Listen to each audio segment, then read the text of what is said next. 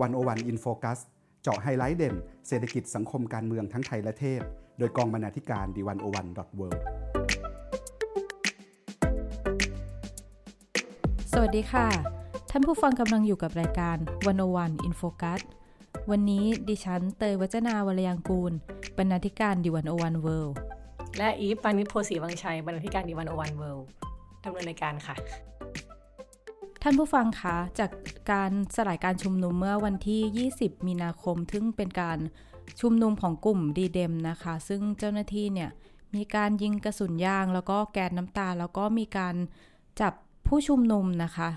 ซึ่งในเหตุการณ์นั้นนะคะ ก็มีสื่อมวลชนเนี่ยก็ได้รับบาดเจ็บจากการถูกยิงด้วยกระสุนยางด้วย เหตุการณ์ที่เกิดขึ้นนะคะ ไม่ใช่ครั้งแรกที่เจ้าหน้าที่เนี่ยใช้ความรุนแรงในการสลายการชุมนุมกับประชาชน ซึ่งมีข้อถกเถียงจำนวนมากนะคะ เรื่องการใช้กระสุนยางว่าเหตุการณ์ที่เกิดขึ้นนั้น เหมาะสมหรือไม่กับการใช้กระสุนยาง ซึ่งในหลักการเชิงสากลก็มีการกำหนดอยู่ว่าเหตุการณ์ลักษณะใดที่เราควรใช้กระสุนยาง และการใช้กระสุนยางนั้นต้องมีความระมัดระวังอย่างไร เรื่องความรุนแรงนะคะ ก็กลับมาเป็นที่ถกเถียงอีกครั้ง ระหว่างการชุมนุมเรียกร้องของประชาชน ซึ่งสิ่งที่ ประชาชนในสังคมไทยไม่อยากเห็นเนี่ยคือความรุนแรงซึ่งทั้งจากฝ่ายรัฐ และก็ฝ่ายผู้ชุมนุมเอง วันนี้นะคะวันวันอินโฟกัสก็เลยอยากจะมาชวนคุยกันถึงเรื่องความรุนแรงค่ะ ซึ่งอย่างที่บอกนะคะว่าเเป็นเรื่องทั้งความรุนแรงจากรัฐแล้วก็ประชาชนค่ะ ค่ะ ประเด็นเรื่องการที่เจ้าหน้าที่รัฐเนี่ย กระทำรุนแรงต่อกลุ่มผู้ชุมนุมนะคะ นอกจากเรื่องคนจะตั้งคำถามกับเจ้าหน้าที่รัฐแล้วเนี่ย คนก็ยังตั้งคำถามต่อขบวนการประท้วงว่า จะเดินไปทางไหนต่อ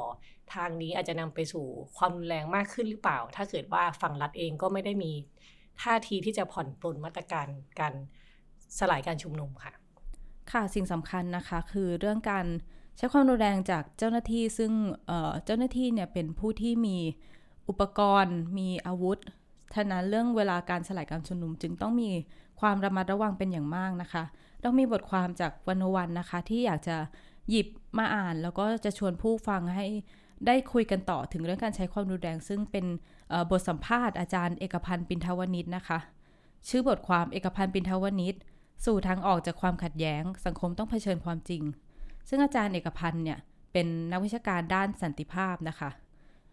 ดิฉันนะคะเตยเนี่ยก็ได้ไปคุยเรื่องสันติวิธีกับการประท้วง แล้วก็คุยเรื่องทั้งออกจากความขัดแย้งในสังคมไทยค่ะ ค่ะก็บทความนี้นะคะ เป็นการสัมภาษณ์ตั้งแต่ช่วงเดือนพฤศจิกานะคะ หลังการสลายการชุมที่แยกปทุมวันนะคะ ค่ะ ตอนนั้นเป็นครั้งแรกที่มีการฉีดน้ำแรงดันสูงเนาะที่ผสมสารเคมีที่น่าจะเป็นแบบแก๊สน้ำตา ด้วยใช่ไหมคะตอนนั้น ใช่ค่ะในเหตุการณ์นั้นนะคะ เจ้าหน้าที่เนี่ยก็ยืนยันว่าเป็นการทำตามหลักการสากล เพราะว่ามีการไล่ระดับจากเบาไปถึงหนักนะคะคะซึ่งที่ได้ไปคุยกับอาจารย์เอกพันธ์แล้วเนี่ย อาจารย์บอกว่าในหลักการสากลเนี่ยเขาไม่ได้บอกว่า ข้อหนึ่งต้องทำยังไง ข้อสองต้องทำยังไง แต่ว่าหลักการก็คือว่าถ้าการชุมนุมนั้นมีความสงบและสันติ โดยส่วนใหญ่แล้วเจ้าหน้าที่เนี่ยเขาจะไม่ให้มีการปรับปรามค่ะ ซึ่งการชุมนุมเนี่ยมันก็มีหลายประเภทนะคะ บางประเภทก็อาจจะเป็นการควบคุมฝูงชน เพราะในกรณีที่พอการชุมนุมขยายตัวหรือเพิ่มจำนวนมากขึ้นเนี่ย ผู้คนก็เกิดอาจจะเกิดอารมณ์แล้วก็เข้าไปทำลายทรัพย์สิน บุกทำลายอาคารบ้านเรือนหรือสถานที่ราชการจนเข้าข่ายใกล้เคียงกับการจราจรในกรณีนี้ก็ต้องมีการปรับปรามค่ะ ก็คือว่าไม่ใช่ว่า บอกว่าตัวเองไล่ระดับ แต่ว่าจริง ๆ แล้วผู้ชุมนุมยังไม่ได้ทำอะไรที่มันสมควรแก่ระดับที่เจ้าหน้าที่รัฐจะทำแบบนั้น ใช่ค่ะ ต้องมีเหตุให้เจ้าหน้าที่เนี่ยเลือกใช้ความรุนแรงแล้วก็ในการปราบปรามนะคะ ต้องออไม่ได้ปราบปรามอย่างท่วนหน้าแต่ว่าต้องกระทำกับเฉพาะกับคนที่ใช้ความรุนแรงค่ะ ซึ่งอาจารย์เอกพันธ์เนี่ยก็บอกว่ารัฐบาลเนี่ยอาจจะเข้าใจผิดว่าการควบคุมมวลชน หรือว่าการดูแลความปลอดภัยของผู้ชุมนุม กับการปราบจลาจลเนี่ยเป็นเรื่องเดียวกัน ซึ่งที่จริงมันเป็นคนละเรื่องนะคะ แต่ว่าขั้นตอนที่รัฐบาลใช้กับผู้ชุมนุม ในหลาย ๆ ครั้งที่ผ่านมาเนี่ยมันคือเป็นการปราบจลาจลค่ะ ซึ่งอาจารย์เอกพันธ์นะคะ ยังบอกอีกว่า ถ้าเจ้าหน้าที่รัฐเนี่ยมองว่าผู้ชุมนุมเป็นเจ้าของอำนาจอธิปไตย มองในฐานะที่เป็นผู้ที่อยู่ในสังคมเดียวกัน มองว่าผู้ชุมนุมเนี่ยแค่มาเรียกร้องให้ได้รับการเคารพสิทธิ์ และถ้าเจ้าหน้าที่เนี่ยรู้ตัวว่า พวกเขาเองก็เป็นส่วนหนึ่งของอำนาจอธิปไตย และเป็นส่วนหนึ่งของสังคมนี้เช่นเดียวกับผู้ชุมนุมค่ะ ความต้องการที่จะใช้กำลังหรืออำนาจที่เกินขอบเขตกับผู้ชุมนุมนะคะ ก็อาจจะมีน้อยลงค่ะ ค่ะ แต่ว่ามันก็จะมีคนบางกลุ่มเนาะที่เขาก็บอกว่า เออม็อบเองเนี่ยก็ใช้ความรุนแรงเหมือนกันหรือเปล่า จนทำให้รัฐเนี่ย สามารถคือให้เหตุผลได้อะว่าม็อบเนี่ยแหละทำไม่ดีเจ้าหน้าที่รัฐก็เลยต้องมาปราบปรามควบคุม ในประเด็นเรื่องที่มันเหมือนกับการเบรมเหยื่อ หรือเป็นการบอกว่าก็ผู้ประท้วงเป็นคนที่ทำให้เจ้าหน้าที่รัฐต้องทำแบบนี้เอง ในประเด็นนี้อาจารย์เอกพันธ์ได้พูดถึงยังไงไปบ้างไหมคะที่จริงในระหว่างกลุ่มผู้ชุมนุมหรือผู้สนับสนุนการชุมนุมเนี่ยก็มีการเตือนกันมาตลอดนะคะว่า อย่าไปทำอะไรที่มันเป็นปัจจัยให้รัฐเริ่มใช้ความรุนแรงค่ะ เพราะว่ามันอาจจะทำให้ผลของการชุมนุมเนี่ยมันไม่ได้เป็นไปตามที่ตั้งใจไว้อาจารย์เอกพันธ์ก็มองว่าถ้าถ้าเป็นการพูดคุยกันระหว่างผู้ชุมนุมแบบนี้ก็ ถือว่าโอเค เพราะว่าเราก็ถือว่าเป็นการเตือนกัน เพราะว่าเราไม่สามารถคาดเดาได้ว่ารัฐเนี่ยจะใช้ความรุนแรงเริ่มขึ้นมาเมื่อไหร่ แล้วก็เราต้องยืนยันเรื่องหลักการประท้วงโดยสันติวิธีค่ะ แต่อาจารย์มองว่าถ้าเป็นการพูดจากฝ่ายที่ใช้อำนาจบอกว่า เอออย่าไปใช้ความรุนแรงให้เราเนี่ยต้องใช้กำลังเข้ามาปราบปรามนะอืมค่ะ ซึ่งอาจารย์มองว่าฝ่ายฝ่ายรัฐเนี่ย ซึ่งเป็นคนที่ใช้อำนาจนะคะ ก็มีความโน้มเอียงที่จะใช้อำนาจอยู่แล้ว อาจารย์ยกตัวอย่างว่า สมมุติว่าถ้าเรามีปืนเนี่ย โอกาสที่เราจะได้ใช้ปืนยิงคนอื่น ก็มีมากกว่าคนที่ไม่มีปืนค่ะ ฉะนั้นเจ้าหน้าที่ที่มีอาวุธอยู่แล้วเนี่ยก็มีโอกาสที่จะใช้อาวุธมากกว่าฝ่ายผู้ชุมนุม ซึ่งไม่มีอาวุธนะคะ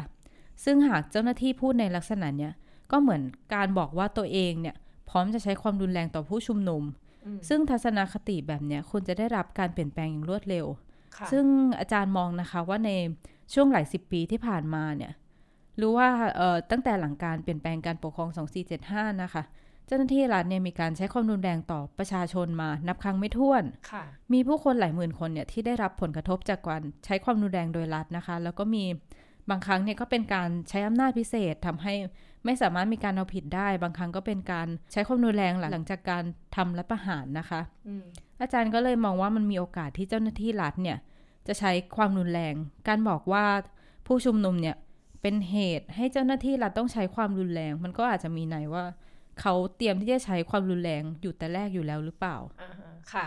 ค่ะ ทีนี้พอเราพูดแบบนี้มันก็โอเคเราเตือนกันเองได้เนาะว่า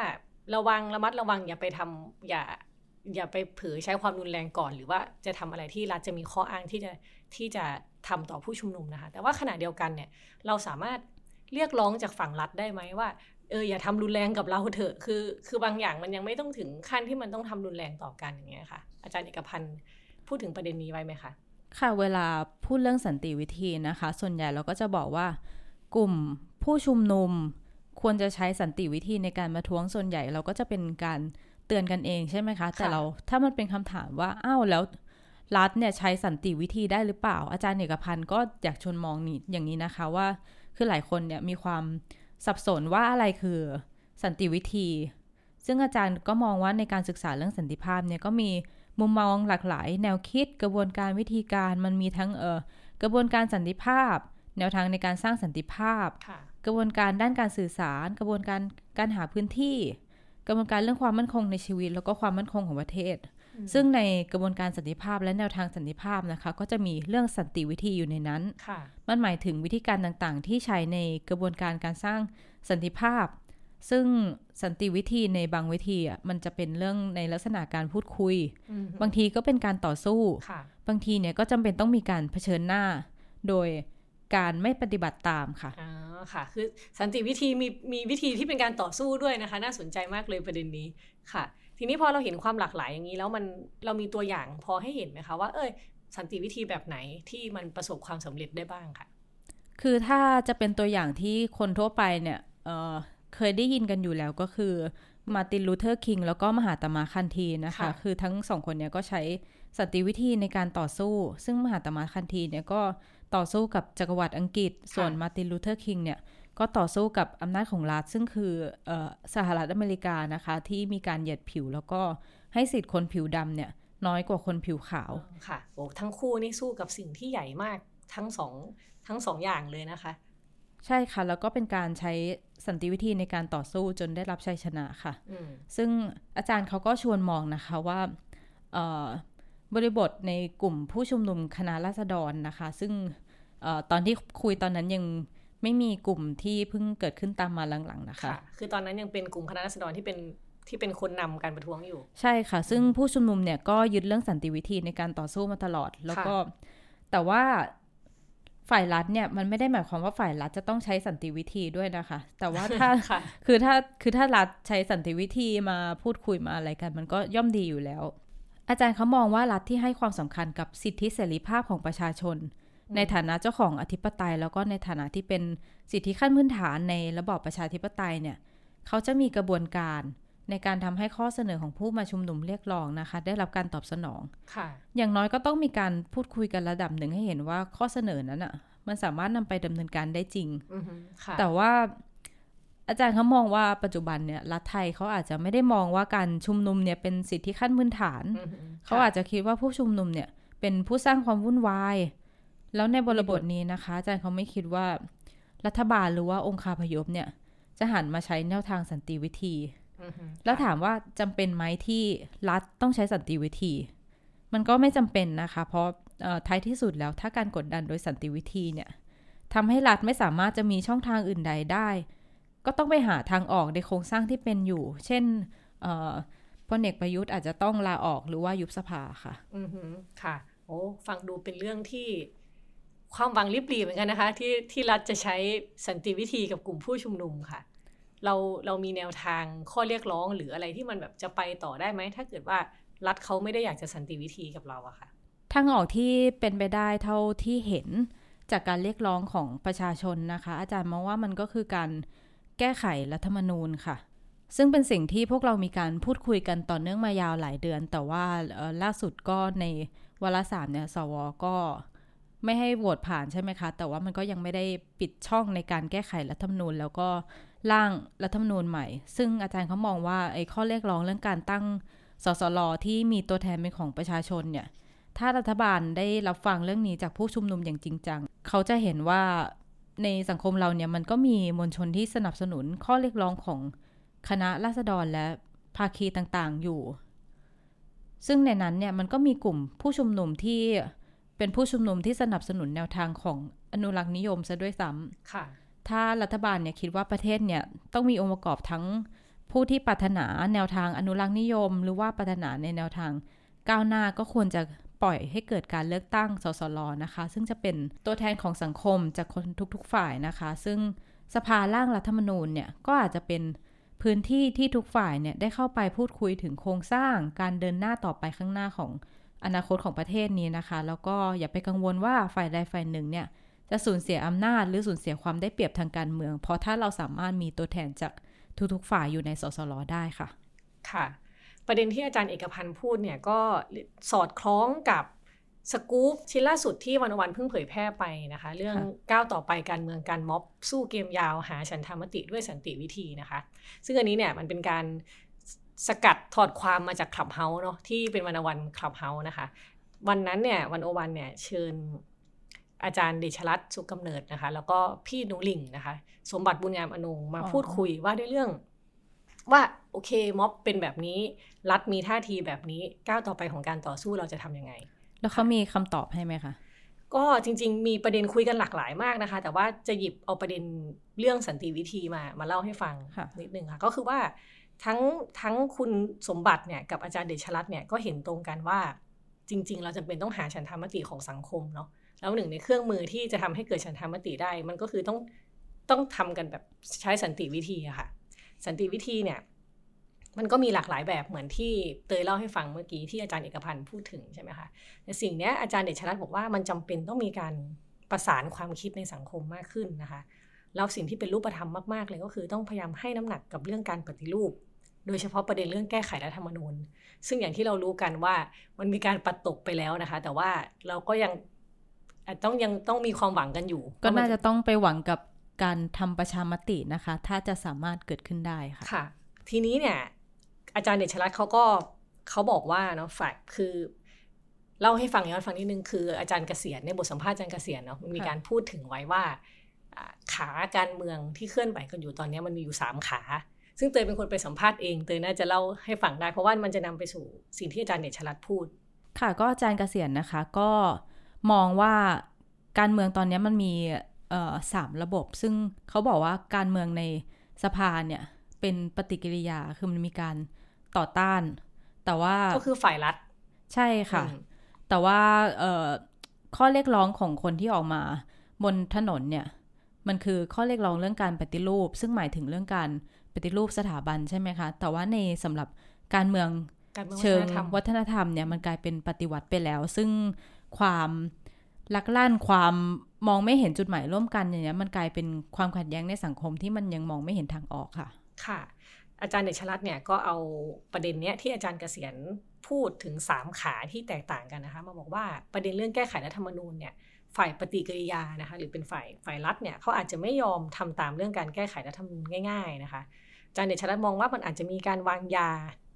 ซ่อนไว้ในกระบวนการแก้ไขรัฐธรรมนูญ คือเราไม่รู้หรอกในกระบวนการนั้นจะแบบ เอ่ยยึกยักหรือแบบอะไรกันยังไง อย่างที่เราเห็นว่า คือยังไม่ต้องเข้าไปในกระบวนการด้วยซ้ำก็ยังแบบยกคือยกโหวตยติแบบไม่ปัดตกยตินะคะ ในการแก้ไขรัฐธรรมนูญ คือยังไม่ทันได้จะร่างกันเลยตั้งแต่ต้นก็คือปัดตกแล้วนะคะ ทีนี้เนี่ย อาจารย์เดชลัก็มองว่า ถ้าเราพยายามประสานระหว่างม็อบที่เป็นการเคลื่อนไหวปฏิวัติวัฒนธรรมเนี่ยนะคะให้โยงเข้ากับกระบวนการแก้ไขรัฐธรรมนูญ ให้มันเหมาะสมได้ทั้งจังหวะเวลาแล้วก็ประเด็นเชิงเนื้อหาเนี่ยก็น่าจะทำให้กระบวนการเคลื่อนไหว สอดประสานในจังหวะเวลาที่ตรงขึ้น จนนำไปสู่การเปลี่ยนแปลงบางอย่างได้นะคะ ทีนี้เนี่ยเมื่อกี้พูดถึงประเด็นเรื่องเรื่องม็อบเนาะการม็อบ ทีนี้ในเชิงการเมืองเนี่ย มันก็น่าสนใจบอกว่าจริง ๆ แล้วฝ่ายปฏิกิริยาเนี่ยอาจจะพยายาม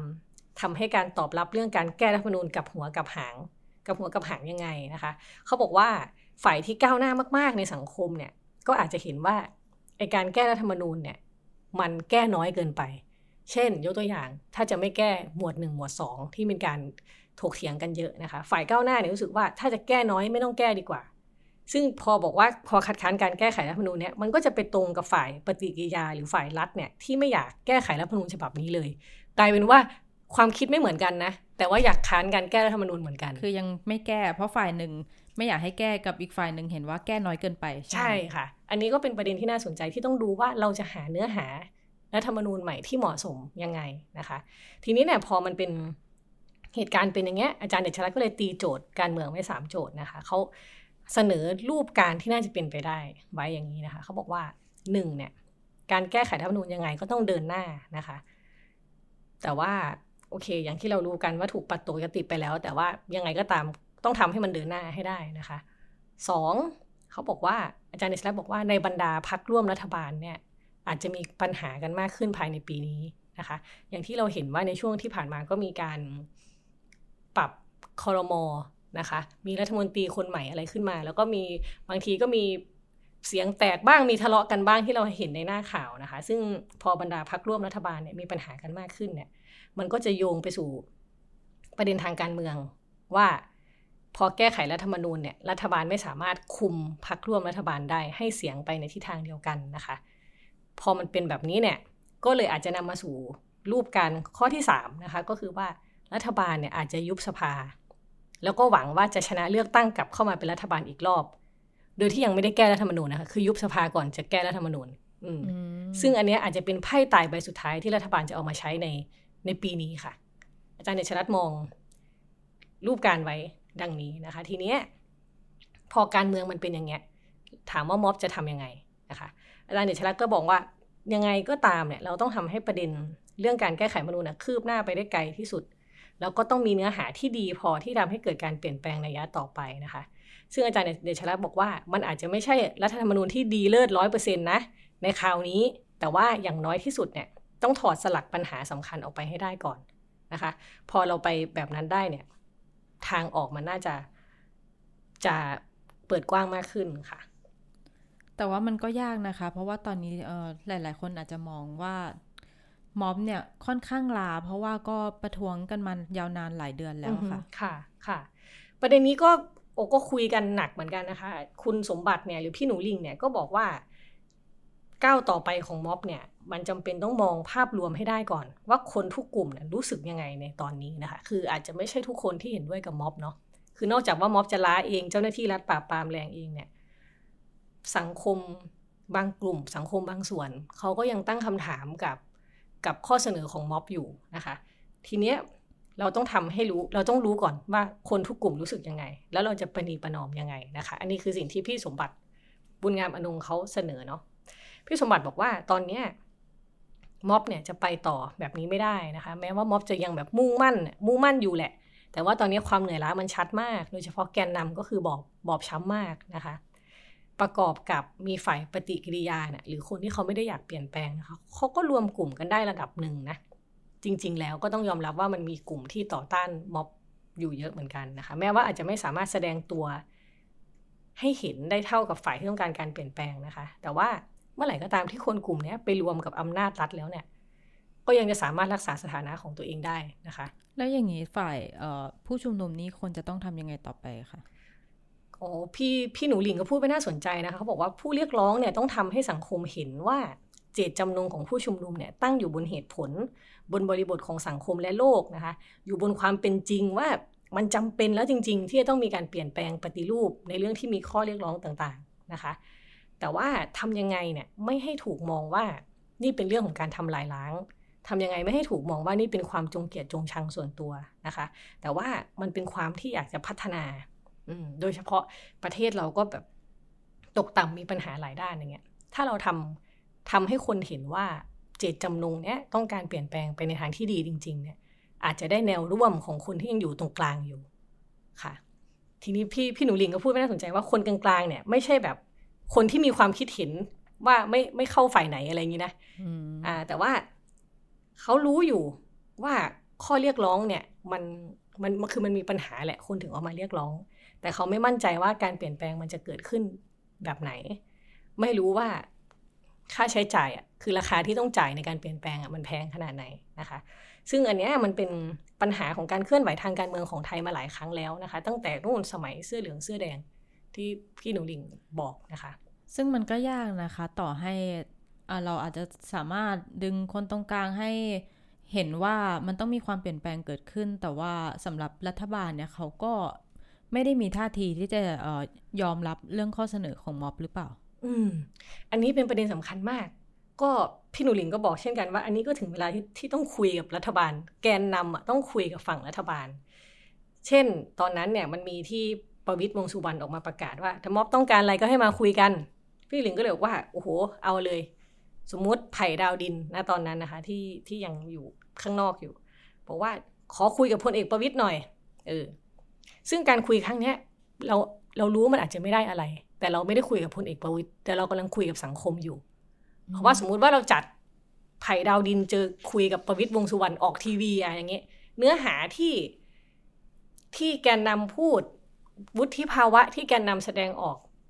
นะคะ มันก็จะได้สื่อสารไปสู่สาธารณะ ก็คือว่าจริง ๆ เรากำลังคุยกับมวลชน เราไม่ได้คุยกับรัฐบาลอยู่นะเออสิ่งนี้มันจะเปิดบทสนทนาใหม่ๆในสังคม และนำไปสู่การอภิปรายในสังคมนะคะ ทีนี้เนี่ยมันก็พี่หนูลิงเขาก็ยังขยายประเด็นต่อไปอีกว่า สังคมเนี่ยต้องกลับมาพูดเรื่องสันติวิธีอย่างจริงจังนะคะ เพราะว่าสันติวิธีเนี่ย ถ้าเราหลุดออกจากกรอบสันติวิธีแล้วเนี่ยจะเป็นภัยต่อขบวนมากจำเป็นอย่างมากนะคะ ที่เราต้องรักษาความชอบธรรมแล้วก็บรรยากาศไว้ ซึ่งไม่มีอะไรดีกว่าสันติวิธีค่ะ คือนอนอกจากสันติวิธีที่ที่พี่หนูลิงพูดแล้วนะคะ อาจารย์เดชรัตน์ก็บอกว่า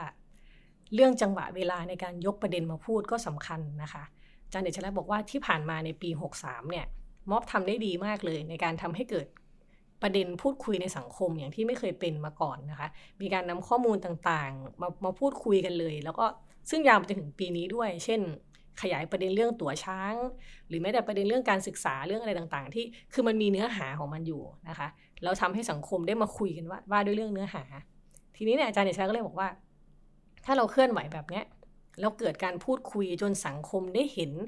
สิ่งที่ยังไม่เคยเห็นนะคะ แล้วก็เห็นสิ่งที่เป็นไปได้ในอนาคตเนี่ย สังคมมันก็จะคิดตามเหมือนกันนะ แล้วก็คือพอทำแบบนี้ไปได้อะคือเราเอาจุดแข็ง คือม็อบต้องเอาจุดแข็งที่เคยทำได้ดีในปี 63 เนี่ย มาใช้ต่อไปในปีนี้ค่ะ ค่ะ แต่การวิเคราะห์เรื่องแนวทางต่อไปของม็อบพวกนี้มันก็เป็นเรื่องระยะสั้นนะคะ แต่ว่าถ้าจะทำให้เกิดความเปลี่ยนแปลงในสังคมได้จริง มันอาจจะต้องคิดถึงเรื่องการต่อสู้ระยะยาวหรือเปล่า ค่ะ ก็อันนี้ก็เป็นประเด็นที่สำคัญมากทุกคนก็รู้นะคะว่าการต่อสู้เนี่ยมันอาจจะไม่ได้จบง่าย ๆ อาจจะไม่ใช่ระยะสั้นปี 2 ปีจบเกมนะคะ แต่ว่ามันเป็นมันเป็นการสู้เกมยาวนะคะ หรือแย่งชิงพื้นที่ทางความคิด ขอเปรียบเทียบนิดนึงสมมุติเรา มันมีแม่น้ำที่ดำมากๆเนาะดำมากๆอยู่ แต่เราจะทำยังไงให้แม่น้ำกลับมาใส มันก็อาจจะจำเป็นต้องเติมน้ำที่สะอาดลงไปเยอะๆนะคะ อันนี้คือคือวิธีการเปลี่ยนความคิดคนในสังคม ซึ่งดูน่าจะยากและใช้เวลานานนะคะ ใช่ค่ะ นี่เป็นเรื่องที่ใช้เวลานาน และเราก็ต้องทำความเข้าใจว่ามันจะนานนะคะ พอเรารู้ว่ามันจะนานแล้วเนี่ยเราถึงก็จะรู้ว่าจะต้องทํำยังไงนะคะ อันนี้เนี่ยพี่สมบัติเขาก็พูดว่า การต่อสู้ในระยะยาวเนี่ยเรามั่นใจมากนะคะ ว่าคนที่อยู่ฝ่ายที่ถูกต้องหรือชนะเนี่ยจะต้องเป็นฝ่ายที่ก้าวหน้าเท่านั้น หมายความว่าถ้าความคิดคุณยังลังล้าหลังหรืออยู่ติดกับเรื่องเก่าๆเนี่ย การต่อสู้ระยะยาวคุณจะเป็นฝ่ายแพ้แน่นอนนะคะ พื้นที่การต่อสู้ที่แท้จริงเนี่ยอยู่ในสมองหรือความคิดของผู้คน อันนี้คือประโยคที่พี่หนูหลิงพูดนะคะเขาบอกว่าดังนั้นเครื่องมือหรือวิธีการต่อสู้เนี่ยก็คือข้อมูลหลักการแล้วก็เจตจำนงค่ะ แล้วการขยายแนวร่วมนี่พี่หนูหลิงได้ให้ข้อเสนอไว้ไหมคะก็บอกว่าจริง ๆ แล้วเนี่ยต้องทำให้คนส่วนใหญ่เกินครึ่งค่อนเนี่ยเห็นด้วยโดยดุษฎีอะในในสิ่งที่ม็อบพูดนะคะ ซึ่งมันต้องเป็นสิ่งที่ชัดเจนเข้าใจง่ายแล้วก็สวยงามนะคะ พี่นูลิงก็บอกว่าเออเขาอาจจะพูดโรแมนติกไปนิดนึงนะ แต่ว่ามันก็ต้องพยายามขยายสร้างแนวร่วม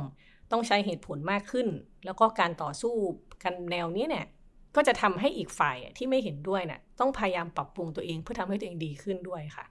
เออ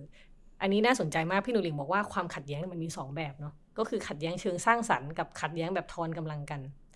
ที่ผ่านมาเนี่ยเวลาเกิดความขัดแย้งเนี่ย เราขัดแย้งกันแบบทอนกำลังกัน ก็คือว่าเละทั้งคู่ลุยกันแหลก แต่ว่ามันแต่จริง ๆ แล้วเนี่ยเราจะสามารถพาสังคมไปสู่ความขัดแย้งเชิงสร้างสรรค์ได้นะคะ ก็คือว่าตัวเราเองก็ต้องพัฒนา พัฒนาเนื้อหาพัฒนาวิธีคิดขณะเดียวกันคู่ขัดแย้งก็ต้องปรับตัวเหมือนกัน ไม่อย่างนั้นเนี่ยพอมันเจอฝ่ายที่ก้าวหน้ากว่า ความล้าหลังมันก็ต้องแบบหลุดหายไปเองตามการเวลานะคะ ซึ่ง พอมันเป็นแบบนั้นเขาฝ่ายที่ล้าหลังกว่า ก็จะสูญเสียความชอบธรรมไปในที่สุดสุดท้ายก็จะล่มสลายไปเองนะคะ อันนี้คือโจทย์แบบยาวที่สุดในการต่อสู้แบบระยะยาวที่สุดนะคะ แล้วพี่พี่หนูหลิงเขาก็ยังย้ำว่าเชื่อมั่นว่าคนสามารถเปลี่ยนความคิดได้นะคะ แม้แต่คนที่ยังไม่เห็นด้วยหรือว่าวิพากษ์วิจารณ์เนี่ย เราก็ยังม็อบเองก็จำเป็นอย่างยิ่งนะคะที่ต้องรักษาความมุ่งมั่นนี้ แล้วก็พยายามอธิบายพัฒนาข้อเสนอที่สอดคล้อง แล้วสุดท้ายคนเหล่านี้ก็จะสามารถเปลี่ยนใจได้ค่ะ แต่เชื่อว่านะคะ ความเปลี่ยนแปลงมันอาจจะไม่ได้เกิดขึ้นมาจากคนกลุ่มเดียวจากฝ่ายผู้ชุมนุมฝ่ายเดียว แต่ว่าทั้งสังคมเนี่ยมันต้องมีการเรียนรู้หรือว่าการยอมรับที่จะนำพวกข้อเสนอพวกนี้ไปคิดร่วมกันใช่ไหมคะ ค่ะใช่ค่ะ ก็เหมือนที่อาจารย์เนชนัทบอกว่าเราต้องชวนให้สังคมในวงกว้างเนี่ยเรียนรู้ไปพร้อม ๆ กันกับขบวนการด้วยนะคะ แล้วก็อย่า